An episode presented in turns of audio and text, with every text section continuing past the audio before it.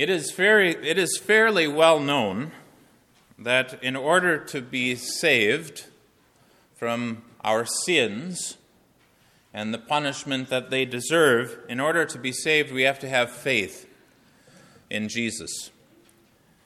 There are many passages that I could cite as proof for this, and I'll just give you one. Christ our Lord says in the last chapter of Mark, Whoever believes and is baptized shall be saved. Whoever does not believe will be condemned. Faith and baptism make for salvation, unbelief brings condemnation. Now, since faith in Jesus is so important, it shouldn't be surprising that the devil should want to mess around in this area. The devil's specialty is theology. When Adam and Eve fell into sin, it was through the devil's false theology. They weren't brought into temptation by their lower passions, it was by means of their higher spiritual abilities that the devil convinced them that the rule that God had given them was rather arbitrary and maybe God was holding out on them do not think that the devil only deals with filth and blood. He dresses up as an angel of light and puts on his preaching gown and teaches religion. So it is also then, when it comes to what I'd like to talk about today, deceiving people about faith. But before we get into how we can be deceived, it makes sense for us first to know what it means to have true faith. And the main thing that you should always remember about true faith is that it is absolutely mandatorily connected with the Word of God. Adam and Eve's first sin was despising the clear words that God had spoken to them and preferring something else that seemed better and wiser. Faith must stick with what God has said and refuse to be moved from what God has said. Adam and Eve should have told that snake to take a hike, but unfortunately they were charmed by it. Faith must absolutely be tied to the Word of God. But what then does that mean? Beware the devil here too. It's very easy for us to fall into a chain of logic that goes like this Faith must only rely upon the Word of God, and the Word of God is recorded for us in the Bible. And the Bible is an awfully big book and I'm not a very good reader. And even when I try to read the Bible, I often find it confusing. So I guess I won't ever know the Word of God because I'm not going to be able to master the entirety of the Scriptures. Now, the more honest and direct conclusion that should be drawn from that chain of logic is that I guess I don't and I won't have a true faith. But since people know that unbelief means hell for them, that's not the conclusion that most people draw. Instead, most people just kind of throw up their hands and say, I guess I'll just have to hope that I have faith. I'm sure not going to read the Bible. That's way too much work, and I'm not smart enough. So, what that means is that you won't do anything seriously when it comes to God's Word, and you'll just have to hope that that's good enough. Well, this is dreadful and unnecessary. It is dreadful because it is the very opposite of faith. Everything is left in doubt. Well, I can't master the scriptures, so I guess I'll just have none of it then.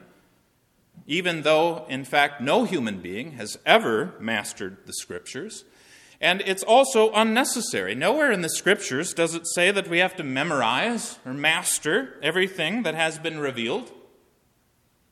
The scriptures do say about themselves that they are inspired by the Holy Spirit and that they therefore are profitable for teaching and for reproof, for correction, and for training in righteousness. So you should never believe that it is not worthwhile to learn more and more from the Scriptures. But there are some things that God has said which are more essential and upon which our faith is necessarily dependent. Getting to know these essential teachings has been the primary task of the Christian church from the very beginning. Christ our Lord says in the last chapter of Matthew, Therefore go and make disciples. A disciple is a follower or a student. And so Christians from the very beginning have been teaching others the very things that they themselves have been taught. And what did the apostles and Christians teach? They didn't just sit down with the Bible and start with Genesis chapter 1, verse 1. They certainly could have, and that wouldn't have been bad. But probably those ancient people weren't too different from us today, and so they collected the most essential teachings and taught that to those who might become Christians. Now, we have a very handy and time tested tool from the, this tradition in the Christian church with this little pamphlet called Luther's Small Catechism. It's not very big. I'm not talking about the book called Luther's Small Catechism with the explanation. The explanation greatly expands the content so that we end up dealing with a pretty big book again. And then we end up with all those complaints and laziness that people have with the Bible. No, I'm only talking about the original small catechism, little pamphlet. Simple. A child could read it. Profound, though, so profound, in fact, that it can't be mastered. Luther himself said so. And I can even make the material smaller than just this little pamphlet. In the Catechism, there are two first chief parts the Ten Commandments and the Creed. They are what is really quintessential, the essential of the essential. And these two first parts of the Catechism answer two utterly and absolutely fundamental questions huge, important questions. One, who am I? And two, who is God? The Ten Commandments answer the question of who I am. I am a sinner. Why? Just because I say so? No. I'm a sinner because I've broken all ten of the commandments. So, next time someone asks you who you are, if you really wanted to get to the nitty gritty and the fundamental about yourself, you could answer, I'm a sinner. They might look at you kind of funny. And who is God? God is the justifier of sinners. God created me, and God sent his Son to be my Lord and to redeem me, and God sanctifies me by the Holy Spirit, giving me faith in Jesus Christ as my Lord, God justifies sinners. God has tied himself up with his very nature with justifying us sinners by Christ's holy, precious blood and his innocent suffering and death. So, when it comes to having a true faith, which absolutely and mandatorily must be tied up with the word that comes from God, these two fundamental questions tower above everything else. Who am I? I'm a sinner. And who is God? God justifies sinners. And if you don't have those two fundamental things straight, it is impossible for anything true or beneficial to come about with anything else that the Word of God might say. So, if you want to go to heaven, that is, if you want to have a true faith, I can give you no better advice than to diligently read your catechism. Again, the pamphlet, and not the book. We give these catechisms out for free If we run out, I'll print some more. They're below the mailboxes in the back. And even within the Catechism itself, the Ten Commandments and the Creed are the essential of the essential. They're tremendous guides if you will take them seriously. Examine your life and your faith according to them, and you will be able to avoid countless errors and tricks of the devil thereby. Now, let's get into some of those tricks just a little bit. In a way, there's no end to the devil's tricks. What I'd like to talk about today is just one that commonly afflicts folks in our circles. It's very common for our people to pretty much follow the rules, go with the flow, but we certainly don't want to go overboard when it comes to how we're supposed to live. This is a kind of Christianity we can develop for ourselves where we are choosing for ourselves which commandments we might want to keep. Maybe we don't like to pray all that much, and so we break the second commandment, or maybe we're just really independent and forceful characters, leaders, you might say. and So, of course, we don't want to honor our parents or other authorities that God has placed over us. Or maybe we have a thriving business, but the successfulness of that business depends on us lying and cheating and abusing our customers or our workers. Or maybe we have a hot head and we just can't help it. Man, we get mad. And anger burns within us. Or maybe we like to Twitter about what's going on with everybody else and we can't keep our mouths shut. Or maybe we don't like hearing God's word. Or we don't like the pastor. We don't like the church services. Or we had a fight with somebody at church. Now realize that all the while, and in the midst of all these sins and more, it is not uncommon at all for us to believe that we just totally believe in Jesus. Boy, oh boy, do we ever believe in Jesus. We just believe in him so much. If you play Amazing Grace, don't be surprised if a tear should come to our eye. Now, our society, and especially our churches, would be much better off if there were less bragging about a faith that just might be imaginary and hypocritical, and instead paying more attention to the Word of God. And not even the whole Bible, which of course would be fine, but just the Ten Commandments. Just pay attention to the Ten Commandments and the Creed. And if we paid attention to the Word of God, then we'd actually know that we're sinners and we're in the wrong. And we might repent and change our ways. The Word of God says that the sacrifices of God are a broken and contrite spirit. A broken and contrite spirit God will not despise. But not a lot of people are going to do that because it is awfully convenient to ignore God's commandments while relying on the belief that you are a believer. Relying on the belief that you are a believer. And this is very convenient because then you get to do all the things that you want to do. You can basically be the God of your own life. You have the knowledge, and you can determine what is good and what is evil and pity the fool who might tell you otherwise. And then, after you've lived your life just the way that you want to live your life, you get to go to heaven.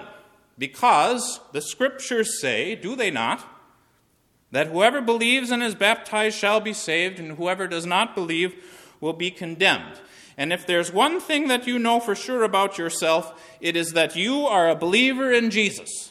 Boy, oh boy, are you a believer in Jesus. But what if your fake, made up faith is just that? And frankly, how could it be anything but fake? Any so called faith that allows and basically encourages you to go deeper and deeper into lawlessness and sin, that can't come from the Holy Spirit. That has to come from an evil spirit. So then how should we handle all those breakings of the Ten Commandments that even Christians with a true faith might find themselves doing? Again, remember that true faith is utterly bound up with the Word of God. So may God bless you by having the Word of God come to you so that you may repent. May God's name be hallowed among us, and may his kingdom come among us so that you may repent. Having the Ten Commandments around and having a true interpretation of them is a tremendous gift from God. You have no idea. Most of the people have no idea what the Ten Commandments mean or even that they're there. It's tremendous to have these around. And those who despise and ignore these commandments also usually end up having God take his word away from them. Realize that you really are not in control of your own faith, true faith. True faith is worked only by the Holy Spirit through the Word of God. So those who make themselves deaf to the commandments can end up having God totally and irrevocably make them deaf. He scatters the proud in the imagination of their hearts. So do not despise and neglect the Ten Commandments which reveal your sin. When God reveals your sin to you, that's never fun, and you shouldn't expect it to be fun or easy, but you should understand that it is good. And even that it's a gift. Thank God that He reveals afresh, once again, who you are. Who are you? You're a sinner. So you can turn away from all that self justifying and instead believe what God reveals about Himself. Who is God? He justifies sinners. This true faith which lives on the Word of God, is kind of like a bird. Birds don't sow, nor do they reap, nor do they gather into barns. They are dependent upon their heavenly Father, feeding them with their daily bread day by day. And so it is with the true faith of, our, of a Christian. Our faith is in need of constantly being fed day by day, bringing us to repentance and faith over and over again until we finally die with faith in Jesus. Whenever anybody talks about faith in a different way from this humble and needy kind of process, I'm immediately skeptical. Maybe I might give some credence to someone saying that he or she has gobs and gobs of faith if they scrupulously keep the Ten Commandments and if they are gathering with and encouraging their fellow sinners, and if they're living all of their life in a life that's lived to God. But that's not what usually is going on. Instead, they talk about how much faith they have for the very purpose of you leaving them alone.